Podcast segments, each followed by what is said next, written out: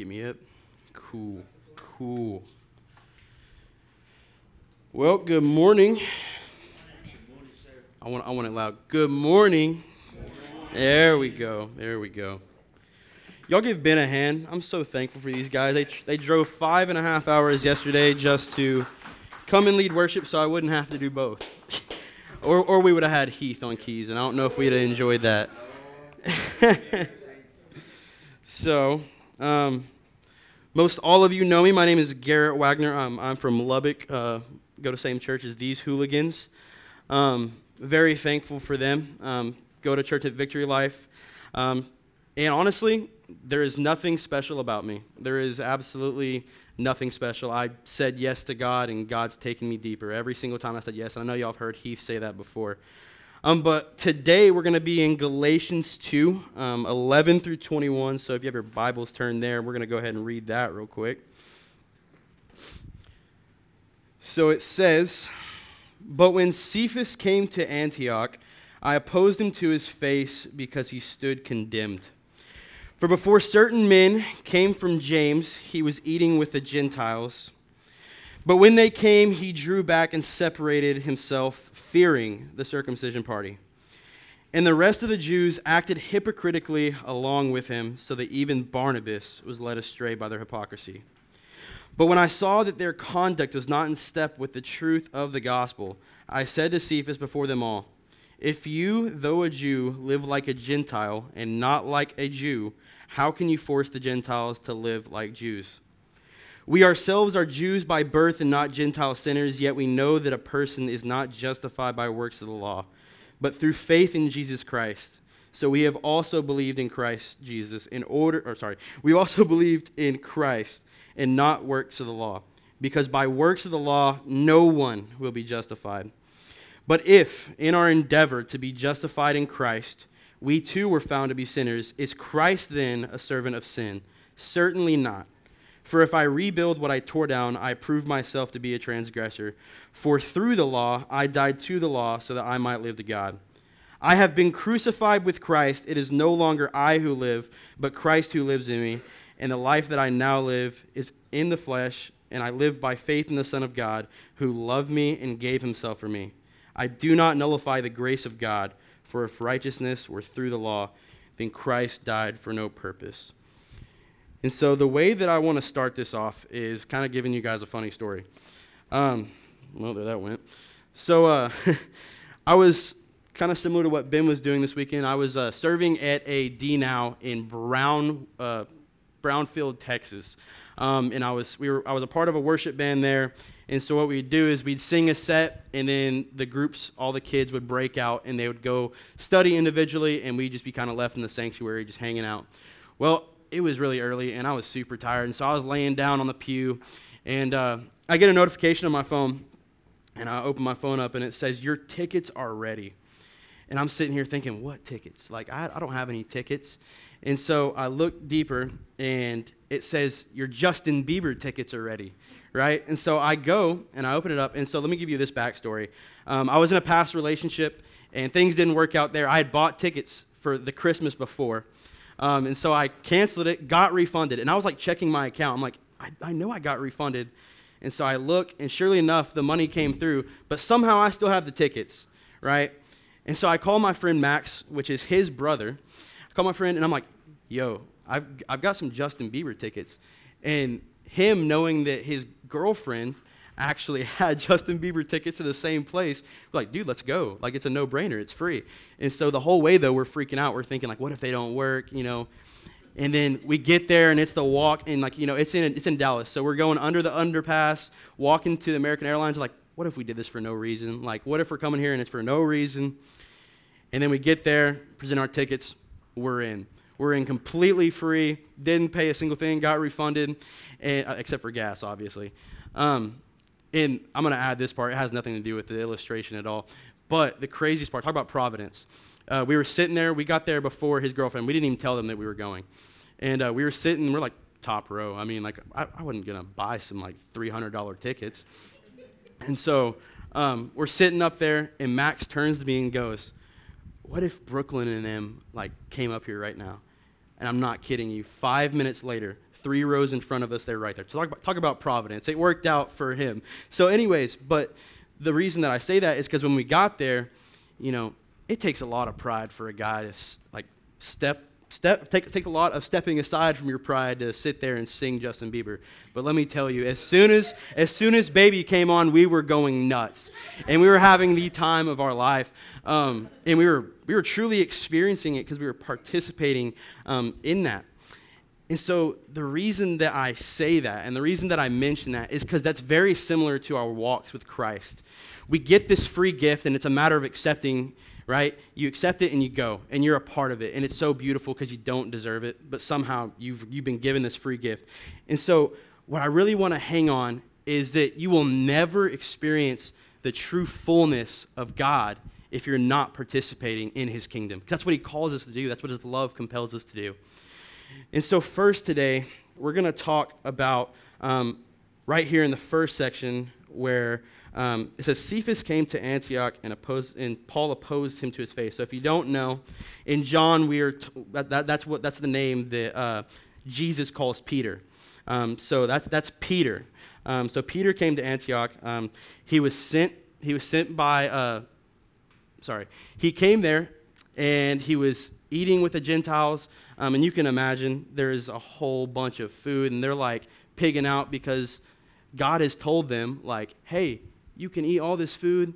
And in, in him saying that, and so I'm also going to go to Acts 10 real quick. Acts 10 is when um, uh, God appears to Peter, and there's this, this sheet that's been dropped down, and you, there's all these animals, lizards, all kinds of food that's been considered unclean. And God tells Peter, Rise, Peter, kill and eat. And so, right there, we're told that Peter was told by God essentially go get the Gentiles. Because not only was he saying, hey, that food is clean, he's saying also, like, the people that eat that food, they're clean too. Like, I have made them clean through Jesus Christ. And so, why did Paul oppose Peter? That's, that's the real question here. So it says, But when Cephas came to Antioch, I opposed him to his face because he stood condemned. For before certain men came from James, he was eating with the Gentiles. So to give you a little bit of background here on Galatians, Galatians, most scholars think that it was written about 48. It's the first epistle that we have, and I'm pretty sure the first book. I could be wrong on that, um, but the first book that we earliest earliest dated on it. Um, and so basically, the reason that Paul was writing this is because on Paul's first missionary journey, he was going, and if you look on a map, it's kind of like a circle. And he was going around and he came back. But when he came back to Galatia, um, he noticed that there had been this group of Judaizers coming in behind him. So what, what Paul was doing, he would go to a place, preach, go to the next town. Go to a place, preach, go to the next town. And what was happening is these Judaizers were coming behind Paul and teaching a false gospel that wasn't one that Jesus Christ um, had, had called us to preach. And so what happened here is that these men they came they claim they came and they claimed to be um, from James, who was the half brother of Jesus. He was um, the leader over the Jews, but the Judaizers came, um, and essentially there's this love feast, right? And so there's this table over here. It's got pork. You can imagine some of Damon's ribs being on that table. Oh yeah, we had we had the good stuff over here, and then we had unleavened bread, all that kosher stuff over here. And what happened was, is before those guys came, Paul was over here and he was eating with the Gentiles, right? And they were in this perfect community. Like it was just like perfect, perfect image of love, and they were just rejoicing in who Jesus Christ was. And then the Judaizers came in, and now there's this second table where it's kosher, and they're like, okay, you got and keep in mind that what the Judaizers preached was, hey, yeah, you know, it's Jesus it's accepting Jesus, but you also got to be circumcised and you got to do all these things. And so you and you have to keep tradition, which made no sense. And so when they came, Peter, being afraid, separated from this table and went over here. And Paul saw him do this. He's like, "What are you doing?" Because he knew what the truth was. Acts 10, what I was just now telling you about, about how the sheep came down and it, God revealed himself to Peter and said, Rise, Peter, kill and eat. That happened before this took place. So Peter knew that it was nothing that he could do. He knew that meat would not commend him to God. And so, in that, Peter was affirming the Judaizers and their theology and leading people astray into a false gospel, which led people to believing that participating plus faith was your salvation. And so, in the same way that I was giving that illustration about us going to see Justin Bieber, it's kind of the same here. In that, in, in, the, in my illustration I gave you, we got this free gift, right? And accepting it, we were into the concert, and there was no taking us out of there. But when we got in there, we felt like, hey, we need, we need to participate. This is fun. And so that's why. It's because Jesus calls us, not because that's, that's what saves us. Works will never commend you to God.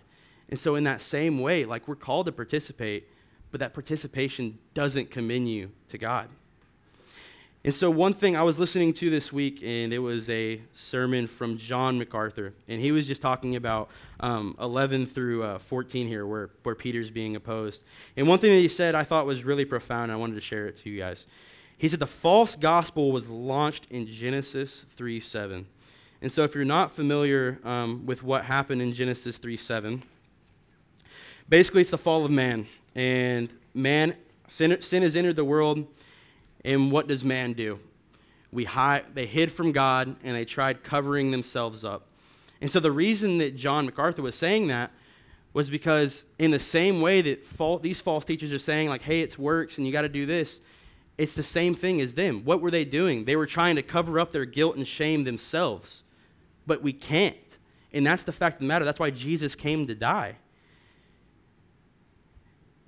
And so I really want to hit on that. And I want everyone to grasp that it's only that profession of faith and saying, Jesus, I trust you as my Lord and Savior.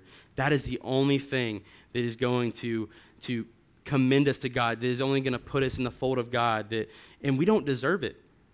And, and that's the crazy thing. And, and what I want to talk about here next um, is we're going to go Galatians 2, 15 through 16, but I also want to add in Ephesians 2, 8 through 10, where it says, um, for by grace you have been saved through faith. It is not of your own doing, it is a gift of God, not a result of works, so that no one may boast. For we are his workmanship created in Christ Jesus for good works, for good works which God prepared beforehand, so that we might walk in them. And so, in that, if it is not by works, right? He said it's not by works, so that no one may boast. So then, what is it by? Well, he says, For by grace you have been saved through faith. So I really want to take a look here and I just ask the questions, right? What is faith? And I think it's a word, and me and Ben were actually having a conversation last night. We were talking about how Hebrews 11.1, um, it gives this definition of faith, plain and clear. It says, Now faith is the assurance of things hoped for, the conviction of things not seen. And so often, people take that as, well, either I'm, I'm just blindly going into something and it's all blind. That's not what Paul is saying here. It's saying, now faith is the assurance. Like, what is assurance? That's being sure of something. I don't have to. I don't have to see the workers in the kitchen right now, working in the kitchen, to know that they're there. And it's the same way with Christ. We know based off the evidence that he's there. I don't have to see him to trust in him and to serve him. And so faith is the assurance and trusting that God is in the kitchen cooking up something. That is what faith is. And so, what is grace? It says, by grace we have been saved through faith. Grace is being given what you don't deserve. And I think that is exactly where we need, what we need to realize here. What do I deserve? Because we have this in our head, thinking that I deserve this, I deserve that. And you think about growing up. You played soccer, you played baseball, whatever. I work hard enough, and I deserve that trophy. Um, my football team, we practice hard enough, and I deserve to go to state. And that's the complete opposite in the kingdom. We don't deserve anything. Romans 6:23 says that for the wages of sin is death. So what are wages? Wages is a payment. Wages is what you deserve. So we deserve death. And that is all the Bible says we deserve. But Christ, in his loving kindness, came and he died for us. So we deserve death, so anything outside of that is given by God's grace. And I'm so thankful that you mentioned Job today because Job says something so profound, and it's one of my absolute favorite things um, that Job says. And he's going through all these trials. He's had everything taken from him. His life is a mess. And what does he say? Shall we take good from God and not trouble? And you hear that and you're like, what do you mean? I thought everything from God is supposed to be good. If God gives it, it's good. No, God's sovereign, but God is also all loving. So there's this certain thing, and we have we have we have we have such limited knowledge. We think that in moments God is more this than that, but every single second, God is sovereign, God has wrath, God is fully loving, and all of that. And we can't even comprehend that. And so anything that you are given outside of death, that's what you deserve. You deserve suffering in the heat out here. You deserve that sunburn you got when you were swimming the other day. Donnie, you deserve having carpal tunnel. but no, seriously. And so then we're told in verse 10 of, of Ephesians 10, it says, We are his workmanship created in Christ Jesus for works which God prepared beforehand. We have this knowledge in our head thinking that we're doing something. That was one thing that I had to get out of my head this week is that when I'm up here speaking, it is not me. I prepare and I do all this stuff, but ultimately it is Christ and it is the Holy Spirit um, speaking through His Word and, and using me as a vessel. I, it's nothing that I'm up here doing. I don't deserve to be up here. And so it says, For we are his workmanship created in Christ Jesus for works that are prepared beforehand. How many of you have been to a bar when you were under 21? And I know we're going really Baptist here. So under 21, all right. And how many of you have gone to that bar and since you're under 21 and you're over, if you're over 18, what they do is they put a mark on your hand, right? So, the, so they say, hey, this person's been marked. That's what works are. Works are a mark that you were a believer, that you were a part of that crowd. And I'm going to I'm going to go here and we're going to go to First John. And this paper that flew out was actually in there. So now I have to go back and find it. But First John um, 2, 3 through 6 is what we're going to read. And it says, And by this we know that we have come to know him so by this we know, not by this you are saved, by this we know that we have come to know him if we keep his commandments. Whoever says, I know him, but does not keep his commandments is a liar, and the truth is not in him. But whoever keeps his word, in him truly the love of God is perfected. By this we may know that we are in him. Whoever says he abides in him, ought to walk in the same way in which he walked, meaning Christ. So we're told right there that it's not of it's it's not, your works aren't a matter of salvation. And we're also and I'm sorry, this is probably feels like Bible drill. Ben, you're probably thriving right now. I know you used to do that when you were a kid. But James um, James 2:26 is where we're going to be next. How many teachers we got in the room? Okay, teacher, teacher, teacher. All right. Okay. I'm unqualified. James 2:26. So it says, uh, "For as the body apart from the spirit is dead, so also faith apart from works is dead." Who can tell me what a simile is? Anybody? It's a comparison of two more things, right? So if I say that Heath runs as swift as a zebra, right? Does that does, no? Does that mean that Heath is a zebra? No, I'm comparing his qualities to that of a zebra.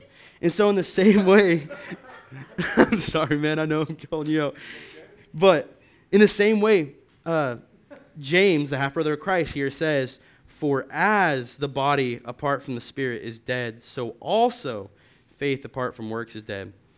So we know that salvation and our eternal destiny only uh, like lies with Christ and putting your faith in Christ. And that's what that's what he's saying here is he's saying that just like you without the spirit, you without putting your faith in God, just like that, you're dead. Your faith, right? Your faith is what we talked about in the Hebrews 11, your faith that goes out and shares the gospel and, and shares the good news of Christ, that is dead and it's of no use. And so what he's saying there is, is like, if you're not preaching the gospel, if you're not showing the love of Christ, then what are you doing? That's what he's saying.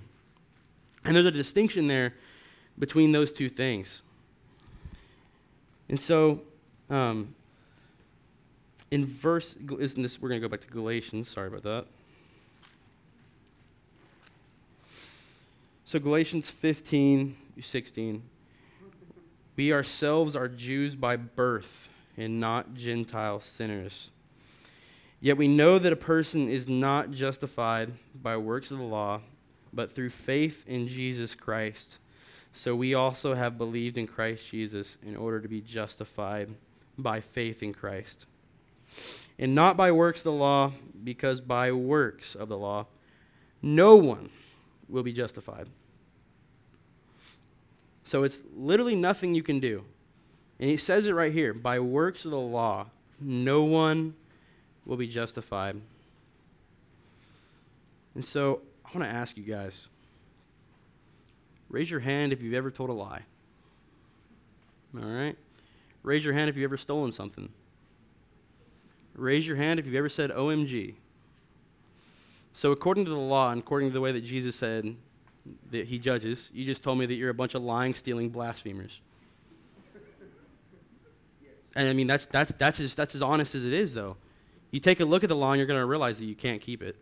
You're going to realize that there is literally nothing in you that's special. And that was the realization that I had to make in my life. And that's exactly why I'm up here. I had to realize that, you know, until Garrett, you humble yourself like we were talking about in James this week and realize that it's nothing that you can do, but everything that Christ has done in you, your life is, your faith is of no purpose. And so, right here, um, in the next part, it says, But if in our endeavor to be justified in Christ, we too were found to be sinners, is Christ then a servant of sin? And so, I want to talk about for this, this for a minute, because that can be really confusing, because you're hearing Christ and sin in the same sentence, and you're like, What? So, what Paul is saying here is if we, right?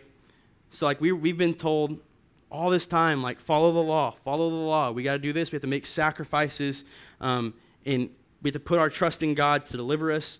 And so, all this time, like, it's been about doing that. And so, what Paul is saying here is if I'm putting my faith in Christ, does that mean that Christ is a servant of sin since I'm going away from the law, so to say? which you're not really. Because right here in the next line, it says, um, Certainly not.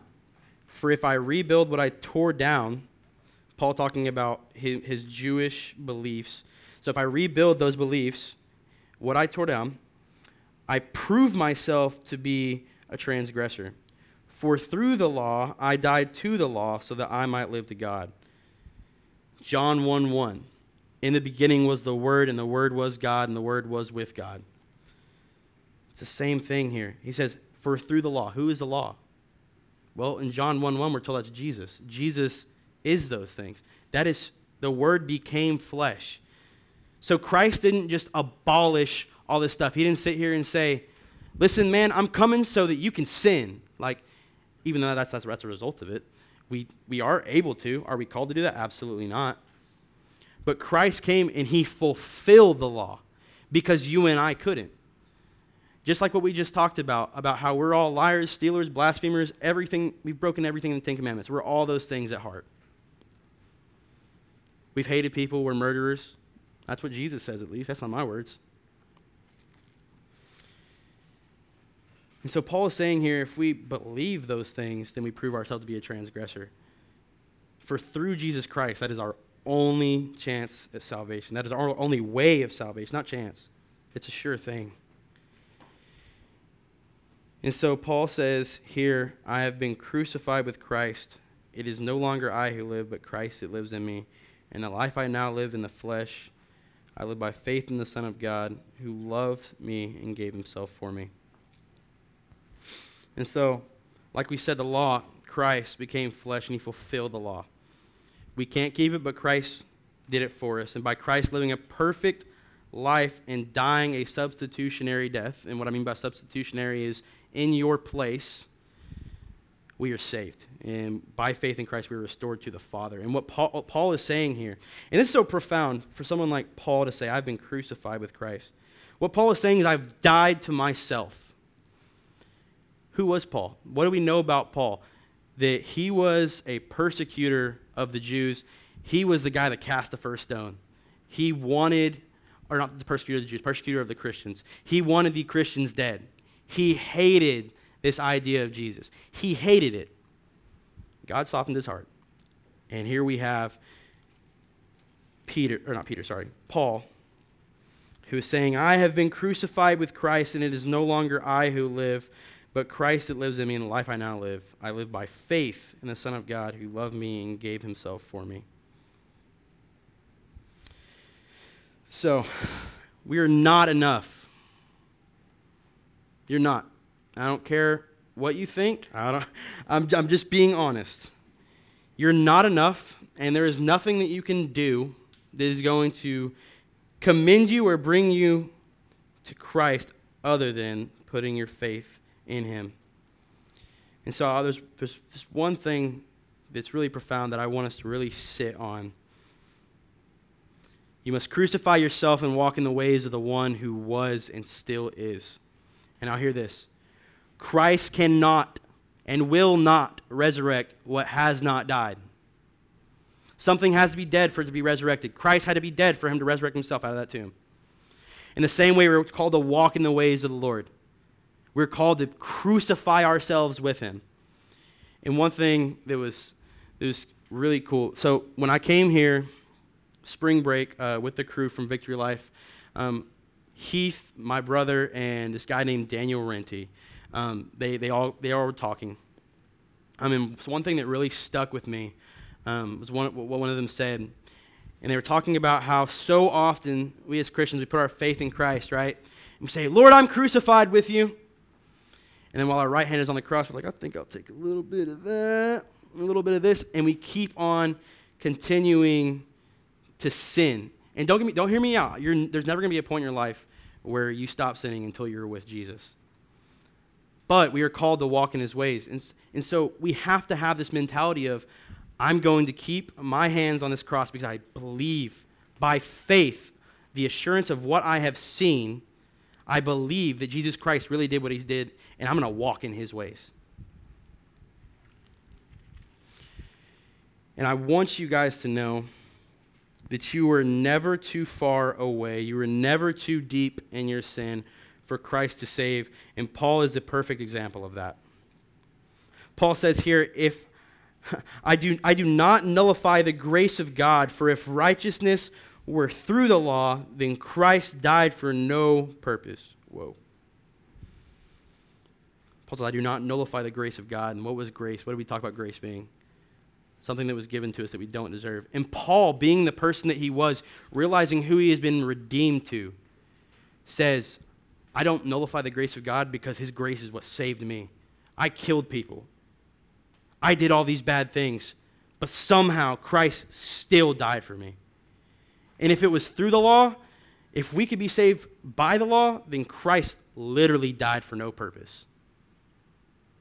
And that is something that is hard to swallow to realize that wait a minute, there's something in my life where that I was a part of that I didn't earn. Just like I thought that I, I deserved that state championship. I thought that I deserved that promotion at job, at, at, at the work that I do. I thought I deserved these things. But Christ says the complete opposite. You don't deserve anything but death. And so, in telling you, like, you're not too far away for Christ to save, I want to tell you guys my story. So, um, my so I'm, I'm going to start from the beginning. Um, about sixth grade, my grandpa, um, who was that figure for me, was that person that I really leaned onto. Um, he was diagnosed with cancer, and then about six months he was gone. Um, and before that, actually, cancer has always been something that scares me. Um, my mom had it twice, and so in the second time it was stage four, and we really thought we were going to lose her. And so now, I, like, my mom just got back from MD Anderson, and I haven't heard anything yet, but it always scares the living crap out of me because you never know if they're going to say, oh, we found something again, or we found something wrong. And so cancer's always been that for me. And when it took my, my grandpa, that was like, ah. And I started following the wrong crowd. This is sixth grade. So, like, I'm not doing crazy, stupid things. I'm a sixth grader. Um, but I get with the wrong crowd. And as I'm getting with the wrong crowd, um, my freshman and sophomore year of high school, um, I follow that crowd and uh, I'm doing everything from drugs, marijuana, smoking, everything that you can imagine, um, drinking. My identity was in all of that. I loved it. I loved it because it was, it was a crutch for me. It was something that I, I was addicted to nicotine. It was something that I could put my faith in. Man, I know this is going to give me pleasure for, for just this night. I got to get through this day, just this day. And my sophomore year, I don't know what it was, but I know this for a fact. It was one of the first times the Spirit started stirring in me. And one Friday night after a football game, I realized that I was tired of it. I was tired of doing the same thing every single weekend, going and doing the same stuff. And I went to this thing called fourth quarter, or fifth quarter, sorry. Fifth quarter is, is kind of an effort by churches um, to keep kids away from parties after a football game or something on Friday nights. And so I went to that. I was like, okay, whatever. You know, there's games, basketball, whatever. I can do something, keep, keep my mind moving. I, met this guy named Joe Salinas, and awesome dude. Um, one of my mentors to this day. Um, Joe is a youth pastor at Eastside Baptist Church in Haskell, which is where I'm from. Um, and there is where I really started kind of getting plugged in. And I always view it kind of funny because normally people put their faith in Jesus and then they start serving whatever, which I really wasn't serving him, I was serving myself. Um, but I started playing keys and stuff. I started playing on Wednesday nights and singing and stuff. And uh, this is hilarious. We went to a camp my junior year. And uh, I was like, and keep in mind, I was, I was baptized when, b- before sixth grade, 12. And this is kind of a funny story, actually.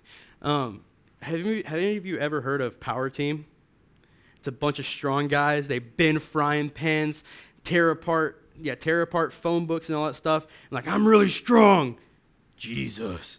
And I was like, yeah. like, and they're running through ice, breaking ice. And uh, they pass this paper around, and all my friends are filling it out. I'm like, I don't know what this is, but sure, you know, my name is Garrett Wagner. My phone number is this. Actually, I don't have a phone number at that point, but I put my uh, parents' address, all that stuff. Anyways, that goes by, and nothing's different. it's not like I accepted Christ or anything, but uh, my parents get this thing in the mail, and they come to me, Oh my gosh, you've accepted Christ! And I'm like, What are you talking about? And anyways, they get the pastor over. The pastor comes over, and they're like, "You're saved." I mean, and, and it's not like they, they weren't forcing it on me, um, but it was never really a decision. I was just like, "Yeah, you know, yeah, whatever, yeah, yeah, you know, Jesus, yeah, cool, cool, dude, I'm cool with that." And so we set up a date, and um, I get baptized. I came, I couldn't tell you the date of my baptism uh, that first time, um, but yeah. So fast forward, we're at this church camp with uh, my youth, and I was like, man, I feel really called to ministry. Really, it was the ministry of Garrett Wagner. I wanted people to look at me and, and see me up there playing and just, oh, he's so good. That's what I wanted. And I was like, you know, I could do this thing. I could do this thing. And I still have it in my phone, um, and I'll never delete it. And it's this note, it's this prayer that I wrote. I said, because I had never had a girlfriend or anything. I was lonely, as you'd call it. Um, and I prayed this prayer. I was like, Lord, you know, I completely trust in you, man. But if you're willing, I'll, I'll, like a girlfriend, you know? And I, and I prayed that prayer. And not a week later, right? I'm thinking this is providence. I'm like, this is meant to be. Uh, I, meet, I meet this uh, girl, and we're in a relationship for, for two years. Um, and every bounds that you can imagine uh, were crossed. And it wasn't until nine months ago um, that God finally translated it from here to here. I went through um, a breakup, and I want to shout these guys. These are two of about 12 guys in my life that sat with me in that moment where I was so broken because those bounds had been crossed. And I mean, when it when we broke it off, it was like, mm, the glue ripped off, the band-aid was open, open wound, it hurt. And I just remember crying multiple times um, at, at, his brother's house. Um, I, I remember the night um, in September when I was on my bathroom floor crying, contemplating suicide because I didn't want to be here anymore. I had no purpose. But Jesus said, Yes, you do.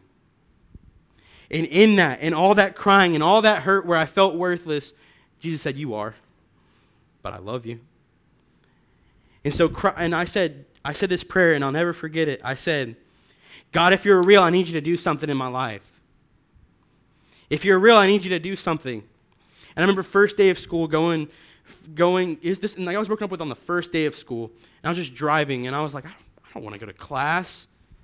I had, I had C's, I had D's, I had all these bad grades this first semester. I, I, I dropped so many classes that I got to the point where I only had three credit hours last semester. And it was in all that that these guys who love Jesus Christ, I saw something in them and I was like, that's what I want. And so, like Paul said, imitate yourself after me. That's what I started to do with all my friends. I was like, they love Jesus, and I want to love this Jesus guy. And so I prayed this prayer um, when I was on that bathroom floor, and I said, Lord, if you're true, I need you to do something. And I, I've known this my whole life that if I put my faith in you, that you will put a new spirit in me. And I think it's Jeremiah, and I could be wrong, I don't want to be a heretic. but Jeremiah says, I will give you a new heart of flesh. I will replace your heart of stone with a heart of flesh. I was like, I want this new heart. Like I want, I want to just be content in this moment. Like, if anything, just anything to relieve the pain. And so I accepted Jesus Christ as my Lord and Savior um, then. And don't hear me say that everything got perfect. Uh, I went to counselors. Um, I, I tried just about everything you could. I was dealing with depression really bad. Depression, anxiety. I have, and that's why I told you at the very beginning I don't deserve to be up here. I'm anxious right now. Like, I, there's no reason for me to be up here. Um, but God saw me in that. And he's still, he's still working it out of me. There's moments where I'm like, man, this sucks. Like this really sucks. Like I, I hate being alone. But then I have to remind myself that I'm not alone. Like I have Jesus Christ in me. And it wasn't until I realized those things that I suck. As Daniel Francis says, yourself sucks. When I realized that, that's when Christ started taking me. Because you look at it. You look at the Israelites, um, just in the story of Joshua, multiple times, God says, um, like, go, like, go conquer them. I've already handed them into your hand. Like, as soon as I had confidence that it wasn't anything that I was doing, but the victories that Christ has already won, I realized, like, oh my gosh, like, that's, that's the purpose. We're just called to be vessels. Like, and that's, that's, that's not to say anything about, anyways, I'm not going to go there. But, um, Jesus Christ loves you, and you're not too far away. He echoes himself. He echoes all these passages. John 3:16, he says, "For God so loved the world that he gave his only begotten son that whosoever believes in him shall not perish but have everlasting life." And then Romans 10, Paul says, "Therefore if you confess with your mouth and believe that Jesus is Lord and that God raised him from the dead, then you will be saved. For with the mouth one confesses and is saved, and with the heart one believes and is justified. There's one way, John 14, 6. I am the way, the truth, and the life, and no one comes to the Father except through me. There's one way, and his name is Jesus. There is one love. His name is Jesus. There's one, there, and I've always told, I said it this way there's two religions. There's man's God, there's man's religion, and there's God's religion. And the way to have eternal life, this one right here, that's through Jesus Christ. And so, Ben, you can go ahead and head up here. And I just want to invite you guys. If you've never truly placed your faith, your faith alone in Jesus Christ, not any works that you've done, I want to invite you guys to do that today. And so I think that it's safe to say um, in any room, any place that you're at, there are two sides of a room. And the sides are the people who have given their life to Jesus Christ and the side that hasn't. So here is my simple, um, simple put calling, I guess, altar call um, that I have for you guys. If you're not saved, so often we're humans, creatures of signs. Be like, Lord, give me a sign. Give me a sign. If you've been looking for a sign, and you're like, Lord, give me a sign. I don't know if I'm supposed to put my faith in you. I don't know if you're real. Here's your sign, as Jeff Foxworthy says. Here's your sign. Like, there's no better time than now to put your faith in Jesus Christ. Or is it really my fault? but, and if you are saved, you have, you have a calling too. Another step. And that step is die, to be crucified with Christ. Galatians 2.20. So me and Heath will be in the back, and if and Karen also. And if you feel some kind of calling on your heart, and you just want to tell somebody, whether that be salvation, a calling, whatever that looks like for you, we'll be in the back, and just stand and let's worship.